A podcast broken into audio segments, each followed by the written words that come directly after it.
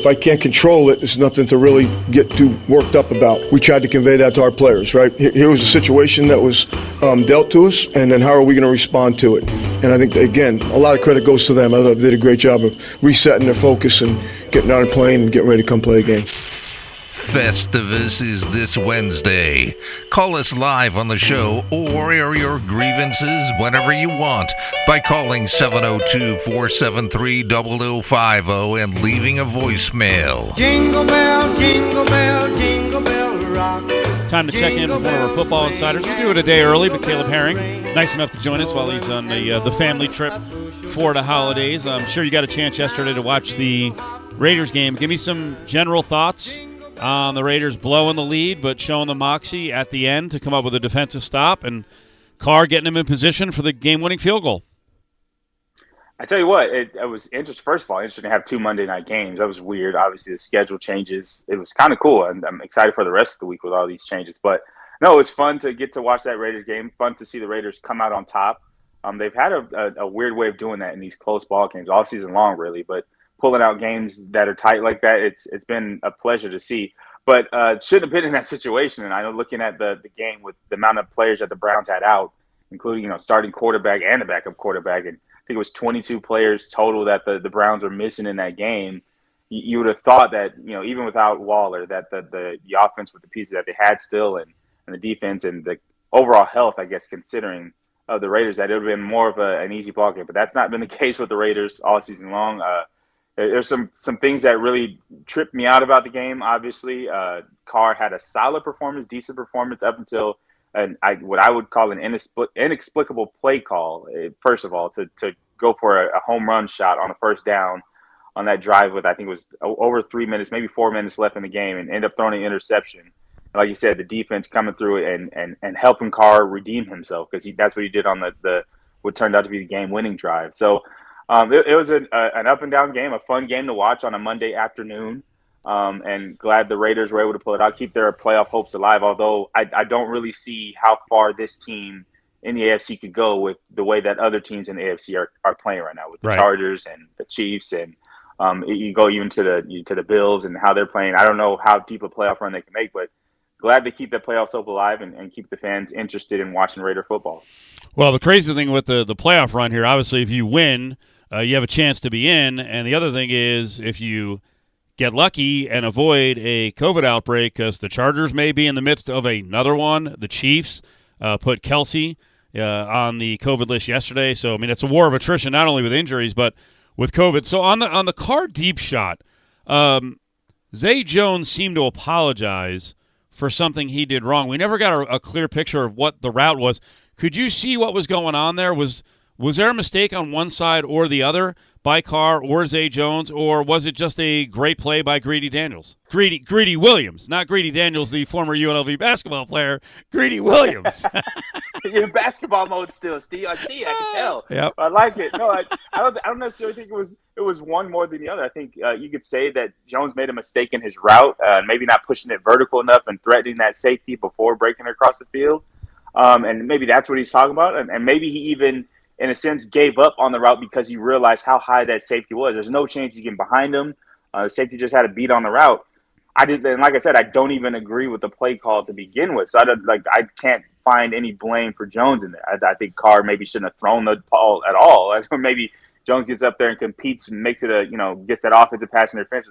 But the way that that play developed, I don't think it, it was so unnecessary. I think that drive should have looked more like the game-winning drive where they're dinking and dunking underneath and, and kind of keeping the drive alive. I think at that point they could have even been running the ball with, with two timeouts and four minutes left. I, I've always said I'd rather end the game with my offense on the field, whether it's trying to come back from behind or trying to ice the game and, and run the clock out. I'd rather have my offense on the field. So them taking that home run shot, one, calling the play for it because that play was drawn up specifically to take that shot, and two, Carr being the veteran that he is, actually going ahead and throwing it when it just wasn't there from the beginning just seemed like uh, the wrong situation to go with it or the wrong decision to go with in that situation. So um, I, I, I, appreciate a receiver trying to step up and, and kind of stand up for his quarterback in a sense and, and taking some of the blame off of the quarterback for throwing the interception. Um, so I, I will always appreciate that. But I don't know that that was top to bottom just the wrong play to call in that situation. The quarterback on every team, and you play the position, you're a leader. Now, I wonder what happens when you go over and talk to the defense. It was interesting. Carr throws the interception. Uh, you know, there's like a 245, three minutes left in the game. Carr went over to the defense and, and he said, um, I promise we'll win the game. Just get it back.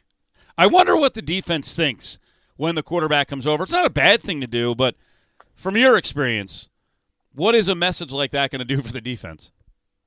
Well, that's uh, it, it, can go both ways. If if you haven't already established a trust or relationship with the defense, and you're coming over saying something like that, the defense is probably like, "Man, shut up. We you had the ball. You, you just gave it away. You know, I whatever." And that's that's on bad teams where usually stuff like that happens. But when you when you're a guy like Derek Carr, who's probably gained the trust of everybody in that locker room at this point, everybody respects him as the leader of the team, uh, defense included. I think there sort of is a galvanizing element to statements like that, where it's like I trust that if I get the ball back to my quarterback, uh, you see quarterbacks like Tom Brady who get this, and even to the extent where defenses will purposely give the ball back to the quarterback, knowing that they're going like we're go ahead scores type of thing, where let the guy score. Our quarterback's going to come back with if we leave him enough time, we'll come back. So there's a, a, a, sense, I guess, of a defense that can trust their quarterback and and really fights and goes the extra mile just to get their quarterback extra possessions. Um, especially in the Raiders' case, the defense hasn't always been in a position or hasn't always been talented enough to come through in a defensive situation where a stop is needed. So I think for the Raiders defense, that probably was an inspiring, maybe motivating message to say, you know what, we're an opportunity where we're going to be the ones to save the team this time. It's not going to be in the hands of Derek Carr and the offense and uh, Darren Waller to make some miraculous play or whatever. It's in our hands to make a stand defensively to give our offense a chance to win. They haven't always been in that situation. I mean, the Raiders defense has stunk for the better part of the decade. So now that they're able to do it, I think them being challenged in a sense or or asked to step up in that way is actually a good sign for the Raiders and especially for that defensive unit. Raiders are seven and seven, so the Broncos they meet up on December 26th, right after Christmas.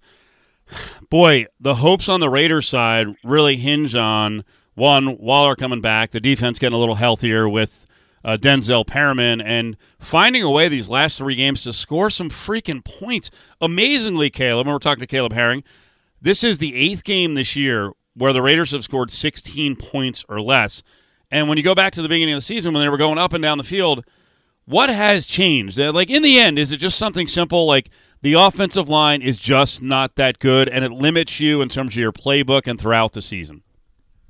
Yeah, and this this is absolutely the case. I think when your offensive line, you can't rely on, let's say, your running game in the red zone situations where you can't say we're going to go get three yards on this run play and and be certain about that. I think for the better part of the season, the Raiders have not been able to do that with their offensive line having issues creating space, with Jacobs having you know a tough time getting going this season. You've had to rely much more on your your efficiency in passing games, and it's it's a lot easier to play the style that the Raiders play um, in the passing game because you have an efficient underneath passing game um, with limited shots down the field, even though they are um, leading the, the, the, league, I believe, in, in plays of 20 plus yards. Um, that's in open field, and the, the the the metrics of the game change when you're down in the red zone, where the windows are tighter. There's not as much space for openings. You can't use guys like Ruggs or now Jackson to stretch the field. Everything's more compact, so the passing game suffers. So you have to be able to establish the run and be able to say, I'm going to get five yards on the ground, or at least have the threat of that. Um, and it's important in the red zone to be able to do that. If teams don't respect that, they're going to tighten up on windows. They're going to double cover Waller because that's all you're going to throw to down there, and and you're going to have a hard time getting into the end zone. So I think the imbalance sometimes comes back to hurt hurt uh, the Raiders, and that has a lot to do with the offensive line not being able to create holes in the ground game. Um, and that's why you see a lot of teams that are successful in the red zone have really good ground games that's a running backs steal a lot of touchdowns from receivers. You know, receivers get you down to the goal line, but running backs have to punch it in, and the ground game has to punch it in. If the Raiders aren't able to do that, then their red zone numbers will suffer, and and their overall point totals also will suffer. Yeah, and you saw that yesterday how effective Nick Chubb was. Uh, in the red, uh, red zone, as everyone else was getting tired, he looked super fresh. Uh, some college football notes. Following the transfer portal, really interesting with all the quarterbacks. So right now, it looks like Dillon Gabriel to UCLA, Bo Nix to Oregon, Spencer Rattler to South Carolina, Quinn Ewers to Texas, Charlie Brewer. Remember him? He just quit on Utah a couple games into the season. He has landed at Liberty. Michael Penix to Washington to go play with for Kalen DeBoer, who coached him at Indiana.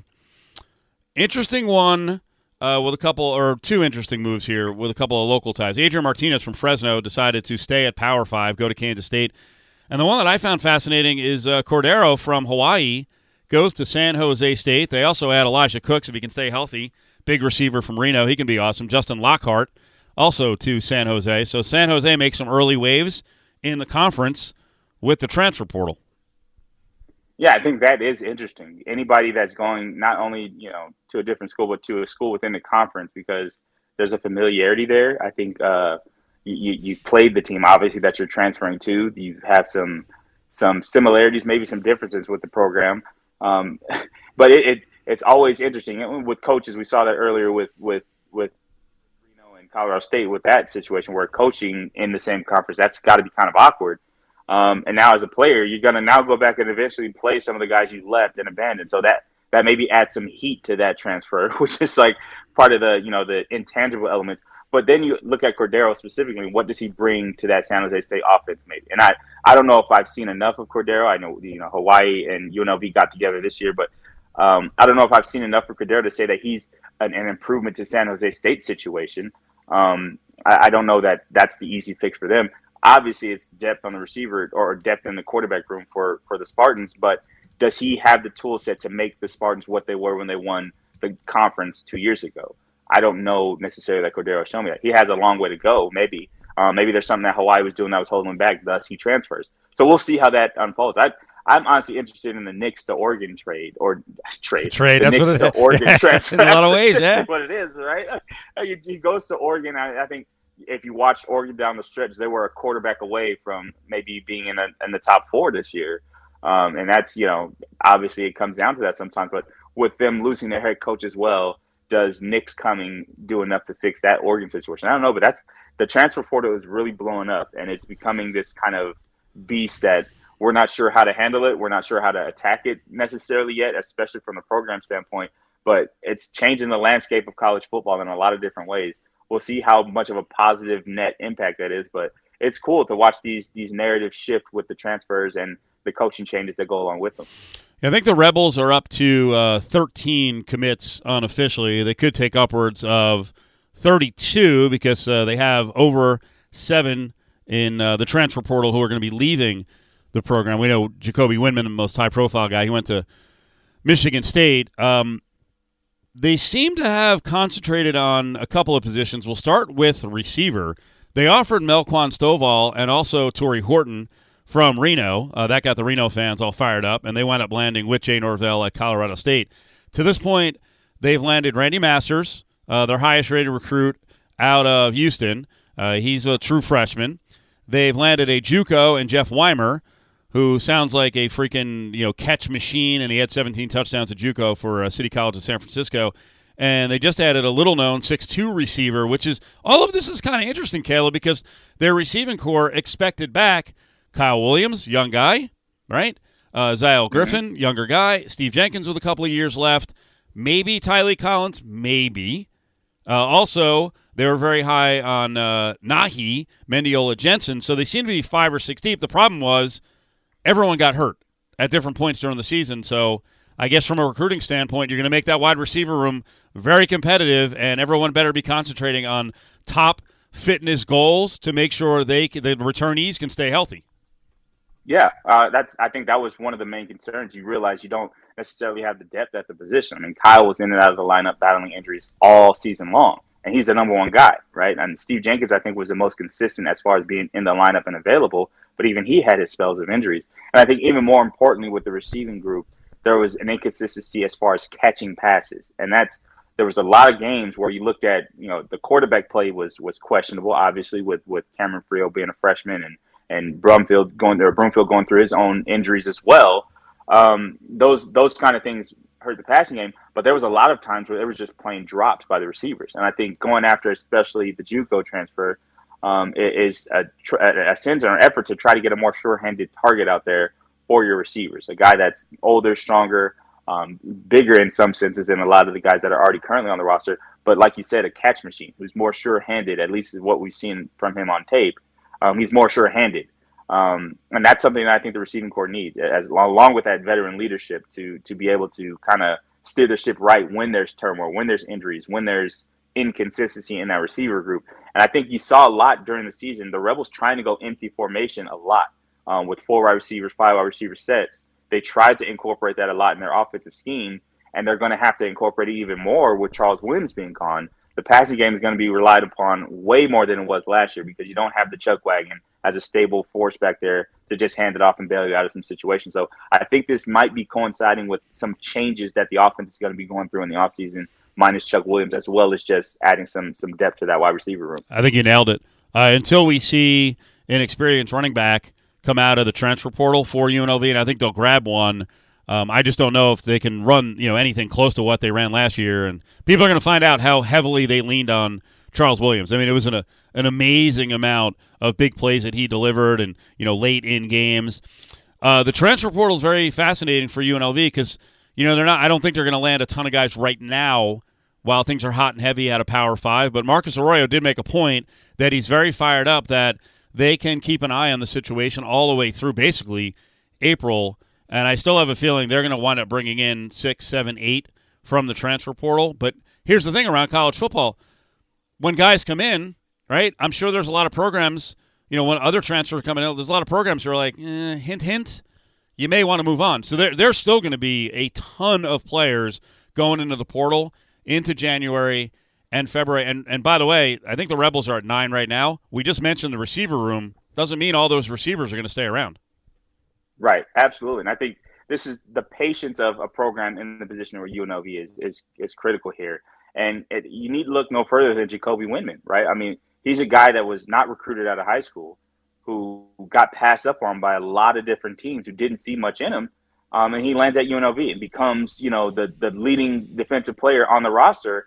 Um, can you find more Jacoby Windmons out there? Can you find guys who late in the recruiting process, who, like you said, after February, after the signing day, or, or even as college transfers who are reading the writing on the wall, kind of say, well, maybe now in April, this isn't for me and I got to go somewhere else. You know, we can make a killing in that market. And that's the market that the transfer portal essentially creates, where the guys that get left out in the cold, who maybe are talented, who maybe could be difference makers for UNLV, who just get passed up on by other programs and are left there, whether for the transfer portal or just missed out in high school recruiting for UNLV to take. And like I said, Jacoby Windmon's a prime example that. Now he's he's left UNLV, he's gone on to Power Five uh, top 25 ranked Michigan State, right? He's going to be a linebacker there. Whether he plays or starts or not is yet to be determined. But the fact that he went from being overlooked to now landing at Michigan State in a couple of years um, shows you what kind of talent you know we could find in this situation. So they've got to scour, unco- uncover every rock, look under every bush, rock and crevice to find their guys, and and that's what the task for Marcus Arroyo will be. The focus has to continue. Recruiting can't stop um, after signing day. It has to continue to, to see if there's anybody who falls or makes their way into the transfer portal to help bolster the roster. And I, I think Arroyo is aware of that, and I think he's going to make a killing in the market. Yeah, I, I, love the portal. I think it's so great for kids like Windmon. Um, you know, you'd love him to stay at UNLV the whole time, but you know he has a hunger to go play at the highest level. A guy was overlooked, and you get guys who may be at Power Five who they feel like they're overlooked. You drop down a level, you actually get to play. Um, I think it's really cool, and and I also think it requires coaches. It's a lot more work now, but your staff is going to be recruiting all the time. Um, but management of your own roster, I think for a lot of coaches, it's time to actually be a mature adult and leaning on the old methods of, hey, I've got you here. I can do anything I want to you, scream, yell, you know, be demeaning. That stuff goes out the window. You want to be like that? There's going to be a lot of kids who are like, yeah, this is 2021. Uh, I don't want to be motivated like that. And for everyone listening right now, like I'm not a young guy. Uh, you try to grow over the years, and if you can't grow as a coach, tough crapski, right? I mean, it's a it's a new game now. Mature and evolve. Yeah, and that's you look at it across every sport. As a coach, as a manager, as a GM, whatever you want to say, you have to have a, an ability to adapt to the situation. This goes for players too. You have to be able to adapt what you planned or what you thought that the game was, you know, 10, 15 years ago, it's not that anymore. Right. And you look at, you know, the analytics of the game, which people cringe at the thought of that, but the analytics of the game, if you're throwing the ball to the post uh, 20 times a game in the NBA at this point, um, absent having Joel, Joel Embiid on your roster, Right. you're not going to win very many games, Right, right? Like right. you're not. The, the game has shifted, and if you're still one of those coaches that thinks you can just yell at your players, uh, cuss them out, disrespect them, and like kick them, let's you know, Yeah, you right. think you can kick players still, right? Like you can't do those kinds of things anymore and expect players to want to be involved in your program, especially if they have the choice to transfer out. And that, I think that's one of the the beautiful things about the transfer portal is it it initiates a system of checks and balances for coaches where what you do can't just get swept under the rug. Um, there's going to be consequences, immediate consequences for what you do. Players aren't trapped to a four year contract essentially with your program. They can up and leave if you're not satisfying their needs or, or helping them out. Uh, I think players maybe pull the trigger a little too soon. That criticism is justified, but uh, it, I think more so it helps to keep coaches and programs on their p's and q's as far as what they're doing to help these players out. Caleb's nice enough to join us during the holidays. Happy holidays to Caleb and his family. Uh, you are amongst bunch of brothers and sisters, uh, two brothers, two sisters. Um, I saw you holding court. I'll call it that. The other day, we were at the Learfield holiday party. This guy was running roughshod with the comedy around the table. That was great. Are you are you kind of the? And I'm I'm going to include your sisters too. Are you like the alpha of your brothers and sisters? Do you kind of fade in like it because it probably gets loud and everyone's kind of got that pecking order when the family gets together. Yeah, you know, I'm the boisterous one. I'm the one who, who's who's gonna talk it up the most. I think me and my younger brother actually are the ringleaders when it comes to that. Um, not necessarily alpha, I wouldn't say like that, but I, my older brother definitely he has a quiet presence about him. But when he's there, it's it's just like it. We've said before that family gatherings are incomplete when my older brother's not there. But he doesn't bring the life necessarily, all right? Like I, I definitely have a, a different presence about me. I try to command the room a little bit more that's sometimes probably a little bit annoying to the family, but that's that's how I roll. That's how I operate. I'm I'm comfortable in that role, and as the starting five, that's what we've been called the, the five of us, the siblings. um, with my dad as the coach, we we've been that's my role on the team. I'm I'm a guy who gets out in front and, and kind of leads the charge with my mouth. So uh, that's uh that's that's the role. That's where I fit, and I'm proud of it. I take the mantle up, and around the holidays especially. I think we're getting a game night going tonight, so um, Monopoly is going to be, you know, the tradition. We we're going to get around a Monopoly board and, and talk some mess, and I'm going to be leading the way with that too. Hopefully, coming out with a win. So it's fun. It's a fun time here. I love getting back together. We don't do it as much as we we used to. Obviously, we we got kids in our own lives in our different places, but it's fun when we all get back together. That's cool, man. Enjoy it, Caleb. Thank you. All right, guys. Happy holidays to Cofield and Company. We'll see you guys later. There he is, Caleb Herring, our football insider. Giveaway time. Caller 6 and 7 364 1100 364 1100. VIP treatment. You get a table, free entry for you and your friends, and you get a bucket. It's all at Crazy Horse 3 Gentlemen's Club, the home of the best post game party following the LVR games. It's the closest place to party, right there near the stadium. Uh, it's one of the top gentlemen's clubs in all of Las Vegas, and it's certainly the best uh, right there near the stadium. 364 1100, 364 1100 is a number caller 6 and 7.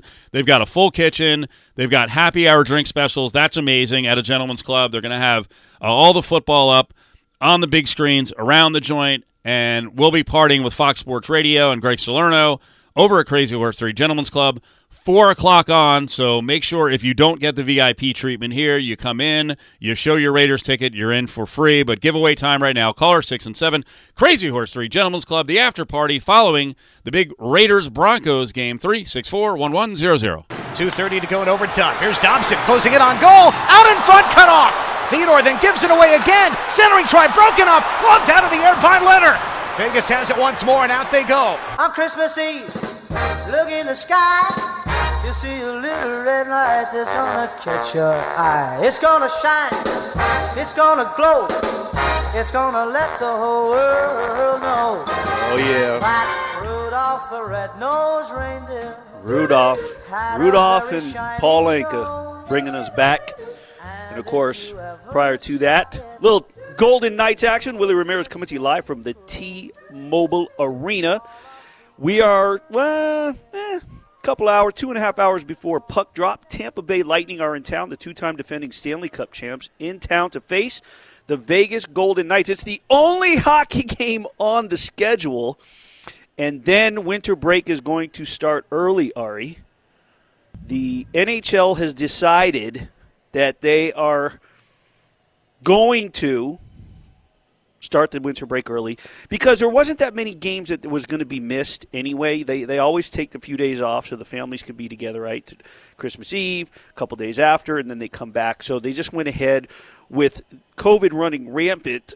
Um, they had decided to go ahead and shut it down a couple days early. So there was another game that was scheduled that got shut down, and instead, really, it's it's a matchup tonight between two teams that a lot of people expected to be in the Stanley Cup final the last two years. Everyone expected these two to meet in the bubble. Every a lot of team, a lot of uh, people thought that these two were going to meet last year. Tampa Bay did their part. Vegas did not. So I have to wonder how, you know, how much Vegas really wants this, thinks about this game, wants this game because of the fact that, well, they were somewhat expected to be there, and of course they expected themselves to be there as well. So, um, but you know, I was in a great mood getting ready today to come down here, and I don't know, I just. Uh, I'm a little cranky, a little fired up. Did I did I do something wrong, Willie? I mean, all I do is screw things up with the host. So, did, did I somehow get you uh, cranky? No, you know it's it's funny that you mentioned that because usually, yeah, um, usually, you, usually you find a way to just get under someone's skin. Not really mine, but let me tell you something. So, I got on the Bluetooth, called Verizon. Oh, I'm not supposed to say that, right? Well, I, that's my carrier, but I called my carrier. I just here's the thing. They take good care of me and they're phenomenal in their customer service. Once you can get them on the phone, it's this is not just them. It's any anybody these days. You call and you you go through the process of punching the buttons. Press 1, press this. Then you press that. Now their menu has changed and you got I went through several different um, times to, to get to where I wanted to be. And then they they usher me to finally get to a customer service representative to tell me that he can't help me, but here's a sales number if you want to contact them. So I get parked, I call that number, and after I go through the punching buttons of the service, it reroutes me out of sales and back into customer care, and I end up back to square one. It was about a 28 minute process where it, and then here's the great part. The second time I got through, the young lady who talked to me, she said, Hold on a second, let me see if I can help you. Within four seconds, a sales rep got on phone goes, This is sales. I was like, Now, why didn't that just happen the very first time? That just made me cranky, to be honest. Yeah, I, I don't I don't understand these uh, the, the the call care centers these days. But anyway, once again, we are what two and a half hours before puck drop. Tampa Bay at Vegas. Cofield and Com- Company. Hey, don't forget tomorrow, by the way, Festivus. So get your grievances ready. We are back. This Wednesday is your day to air your grievances. It's your favorite show of the year on Cofield and Company, Festivus. Yeah, I noticed our guys start yelling and stuff, so um, that, that was real fun and um, you know good to celebrate a, a big win here on the road. Now back to Cofield and Company in the Findlay Toyota studio. studio. Deck the halls with boughs of holly, fa la la la la la la la la. Tis the season to be jolly, fa la la la la la la la la. Don we now our gay apparel, fa la la la la la la la la told the ancient Yuletide carol. Fa la la la la la la la.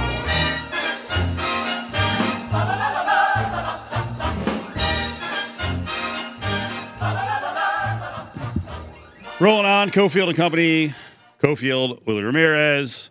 Well, looky here, looky here, right? We hit on this uh, throughout our conversations with Caleb Herring and Adam Hill. Looky here, Willie Ramirez.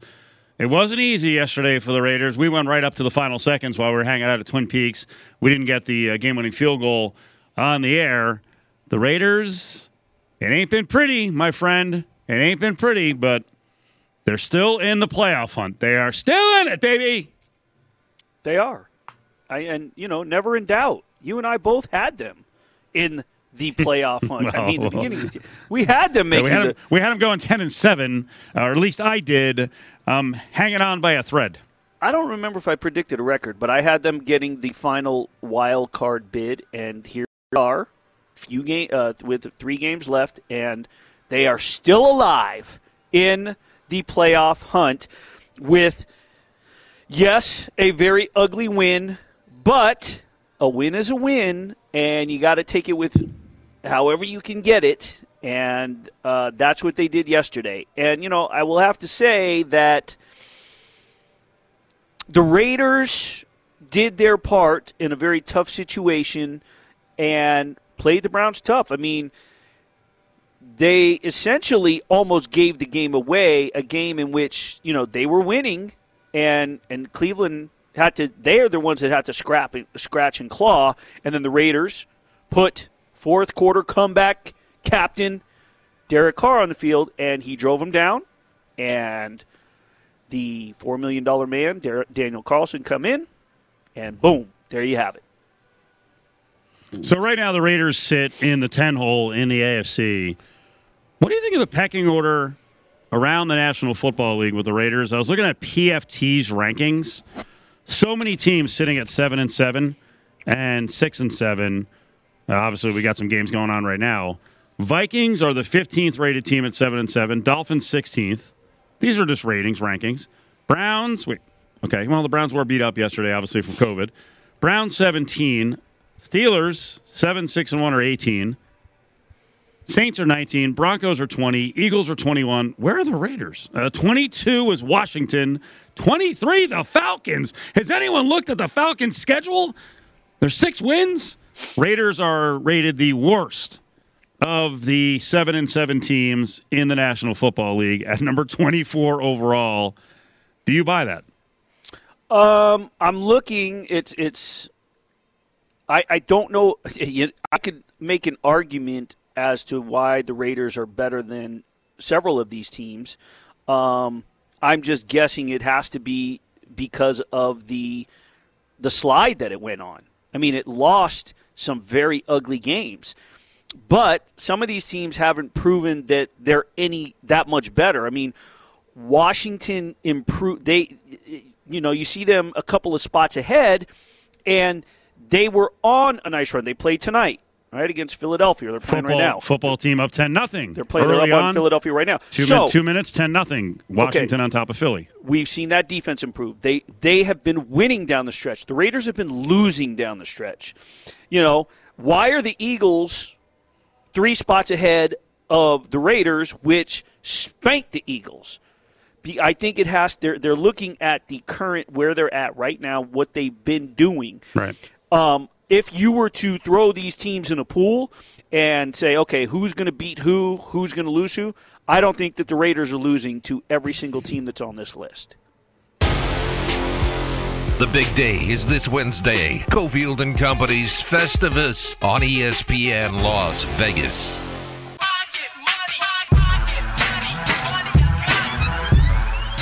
Cofield and Company's Eye on Sports Betting with Sammy P. Sammy P. Well, from what I hear, uh, Sammy is loading up on the spiked eggnog. Uh, I don't know if he has the football team betting into COVID in the NFL can be a nightmare. It's a roller coaster ride. Sam, how you doing, buddy? Doing good, man. I was actually looking at playoff odds on a couple teams, including the Las Vegas Raiders, to make the NFL playoffs. I can give you, let's see, the best number in the market right now. You can get eight to one at MGM on the Raiders to make the playoffs. Oh, is that right? I was looking for yes no earlier. I think William Hill pulled it down for the games today because uh, I'm definitely in on yes no. And anytime anytime you got a seven and seven team, I'll roll the dice that some wacky stuff can happen. And now the variants with the variant because of COVID. Like nothing's really set in the AFC West. The Chiefs could be a disaster down the stretch, and the same thing with the Chargers. I think you have to look at the teams ahead of them in the standing. So Buffalo's on the seven line. Buffalo's been awful their last six weeks. I believe, as I pulled their schedule up, two and four in the last six games. And woohoo, they beat the Panthers and they beat the Saints with like nobody on the field. They didn't have Kamara, didn't have Mark Ingram. Michael Thomas has been out of the way. I think Trevor Siemian started in that game, so we don't really count that game. But in the standings right now, Buffalo's the seven, Baltimore's the eight. Mm-hmm. and then Pittsburgh's the nine. Right, so it's not right. that I really, not that I love the Raiders, but I don't love any of the teams ahead of them. And, and here's the other bet to think about Buffalo to miss the playoffs. FanDuel right now has plus 450 on Buffalo to miss the playoffs. It's not impossible, buddy. So, what do you make of the Eagles lines going crazy before this game against football team? I already bet ahead Giants plus 10, which is dangerous. You know, Danny Dimes is out for the year, but uh, again, the Eagles got as high as 10 on this one. It was six and a half, seven, and right now they trail. Ugly football. I actually haven't watched a single snap. I, have been following the score um, on my screen. You know, ten nothing Washington, and then three nothing LA Rams. Which, by the way, how the hell did the NFL put these games on at the same exact time? Yep. Like, like how? And then I'm out here in Boston. I can only watch one of the two because they're both on Fox. They didn't put one on the NFL Network or give one to a different network. That makes absolutely no sense. The gambling handle, as you know, would have doubled if we would have bet these games back to back. But I didn't make any positions. I thought about under. I was going to go under 41 in Washington, Philly, but I didn't make any moves tonight. You're talking about the game next week. You took 10 with the Giants, yes? Yes, I already bet. I saw um, once the COVID stuff started coming down this week, I bet three different dogs getting at least 10 points. So I took the Steelers against the Chiefs, and now Tyreek Hill is on the COVID list. I figure I roll the dice on that one. I think the Eagles' numbers were inflated tonight and next week. So, uh, I'm going to roll the dice and, and see what happens with some of the big dogs because big dogs did pretty well this last weekend. They certainly did. You know, that stuff is cyclical, though. I don't have to explain that to you. I'll tell you what. The only problem is, what if the Giants are like, "Oh, hey, psst, our entire offensive line has COVID," and then you know you're thinking you're going to get a good number at ten, and then all of a sudden that number's thirteen. It could backfire. It could. My worst fear of going on all these shows now, and I do your show on Tuesday. It's one of the earliest shows, but a lot of the shows I do later in the week, they've moved me up because of Christmas, and nobody's doing shows Thursday, Friday. I am being asked on Tuesday during a COVID breakout. Right. right. Hey, uh, uh, who do you like Sunday? I'm like, I have no idea. I have no idea. Yeah. Sam, let me ask. Let's go back for a minute. So you talk about that, right? And you're looking, you're trying to look ahead, but you're trying to be cautious. You're looking at these COVID lists Yesterday, you have a Cleveland team that is just decimated with a COVID list down to their third string. Today, the Washington football team, yet the opposition or the, the, the teams that are ravaged with the third string are you know Washington's up. Cleveland makes that comeback. I mean they end up losing but is it an indictment an indictment on the team that's playing the team that's ravaged by COVID? Or is does it say something that hey, they're coming out and fighting with whatever resources they have with whatever, you know, players they have left brought up from the practice squad, whatever they can muster together. I think Willie, what we're learning is that the drop off isn't as big as many perceive it to be between average players. You know, if Mahomes has COVID and we have to go to his backup, all right, that's a justified five and a half, six point drop, if not more. But if you know if the starting quarterback for Washington, Tyler Heinicke, is out, and then his backup is out, and we go to the third string, it's really not a big drop off. I think that's really what I'm learning from this. And okay, like the the left guard on the football team, is it really that big of a drop off to the backup guard? I mean, the football team six and seven, they're not a great football team by any means. So unless it's a all pro player or a Pro Bowl caliber player that tests positive, and then we go to a guy who's a total bum off the street, that's probably the biggest gap in you know starter to backup. But I think what I'm learning over these last ten days or so is that we've overreacted as a country, as a sportsbook as industry, a to yeah, I mean, like, I, well, that's a different. I mean, Adam the- Hill's not I mean, here. We the can Jag- have that conversation. The right uh, the Jaguar spot going up to six because Urban Meyer got fired was just as dumb a thing as I've seen in a long time. Yeah, and it's like okay, you know, 18 players have COVID, but we never we never do the homework to go. All right, well, which 18 players is it? You know, like the the whole uh, football team thing. Well, you know, 80 million players have COVID. Well, how many are starters? Well, it was nine, but then five of them got double negative, so now it's only four starters, and yet the line today is still 10, 10 and a half. So I think, long story short, long answer short, is that we are overreacting to how big the drop off is between average players and their very average backups. Give me a feel for betting the Bears the rest of the way. I'd rather drink bleach than bet on that team, man. They stink. They stink. Why would you? Bet? I'm not saying I'm, I'm saying betting Bears games in general. So that's your strong take is even this week coming up, Seattle seven. Screw it, bet the Seahawks. I don't know that I'd go that far. I Okay. think Rob Miech has Rob Miech has pointed this out. He's a, a Vegas guy, lives in Vegas, writes for the Sun Times. He's been talking about the Chicago Bears first half under for the last eight weeks. It hit again. So at halftime, Minnesota was up ten to three. I believe I don't have the exact numbers in front of me, but since Matt Nagy has been the head coach of the Chicago Bears, the first half under is hitting around seventy percent because they don't show you anything.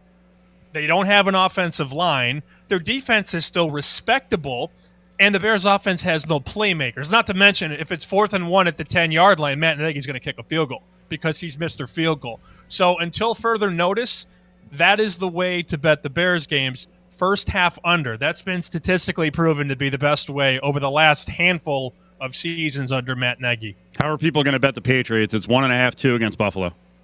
I tease it up, man. And by the way, shout out to uh, Naked City Pizza. Chris just texted me. He goes, "Oh, you hate the Bills now, huh?" I'm like, "No, Chris. I, I just said I think Buffalo at plus 450 is is not a bad bet. I'm not I'm not saying the Bills are going to miss the playoffs. I just think that's that's interesting. Here's what I would do this weekend, though. I would tease Buffalo up, and here's why. They just saw this attack. And, and is Bill really going to do this? All right, we're going to pass the ball three times again. I, I don't believe that. Buffalo was a throw or two away from winning that football game. So the best way to bet this game, if you're a teaser player, six point teaser, take Buffalo from plus two and a half, go through the three, six, seven, eight. Take Buffalo from plus two and a half to plus eight and a half. They're going to keep this one close. And now the pressure's on New England. Rookie quarterback. Uh, you know, all the talk in New England a month ago is we're going to the Super Bowl. A rookie quarterback, forget winning the Super Bowl. A rookie quarterback has never played in a Super Bowl. And now the pressure gets on a kid, Mac Jones. This is a very, very tough spot. And Buffalo, with revenge on the mind, they're definitely, I think, going to keep this within eight and a half. Sammy P, two straight losses. They've allowed 30 points in both games and just lost to the Detroit Lions. Have the Cardinals been exposed?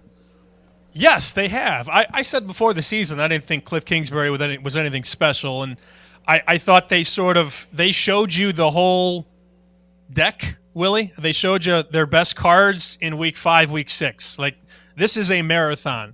It's not a sprint. And you have to keep some of this stuff under wraps. You have to, you know, keep your best plays and your best drives. You, you can't be showing this stuff weeks four, five, and six. I hate when teams come out of the chute and go nine and two, 10 and two, and then everybody wants to give them the Super Bowl trophy. And then second half of the season, injuries kick in, regression kicks in, and then everything they do well is on film. I don't like Arizona to make a deep run by any means. And here's here's the number of the day, Stephen Willie. Did you see the number on Kansas City to win the division? Holy crap. We talked about this on this show a month ago. I think the Chiefs were plus 180 to win the AFC West. They are minus 2,000 at PointsBet. Wow. And they are minus 3,500 at MGM. You always, always Yep. want to bet the right team at the right price. That's why you gotta you gotta track it. And uh, you're right. I was just looking the other day. I have them at plus 105, and I have them at plus 190. Uh, wish I had bet more. Right? Famous last words. Minus 3,500. Yep. Little value now, little value. But who knows? Down the stretch, like I said, Kelce and Tyreek Hill and some other key players are dealing with COVID. And uh, as we mentioned earlier, over 140 players now around the NFL. So we'll see if they get cleared sooner than later with the new rules. Sam, we appreciate it. We're not going to talk to you before Christmas, so have a good holiday. Merry Christmas. I'm going to finish this death cup of eggnog, and I will talk to you boys in 2022. Happy holidays, everybody! Stick around. Cofield and Company returns in minutes in the Findlay Toyota studios.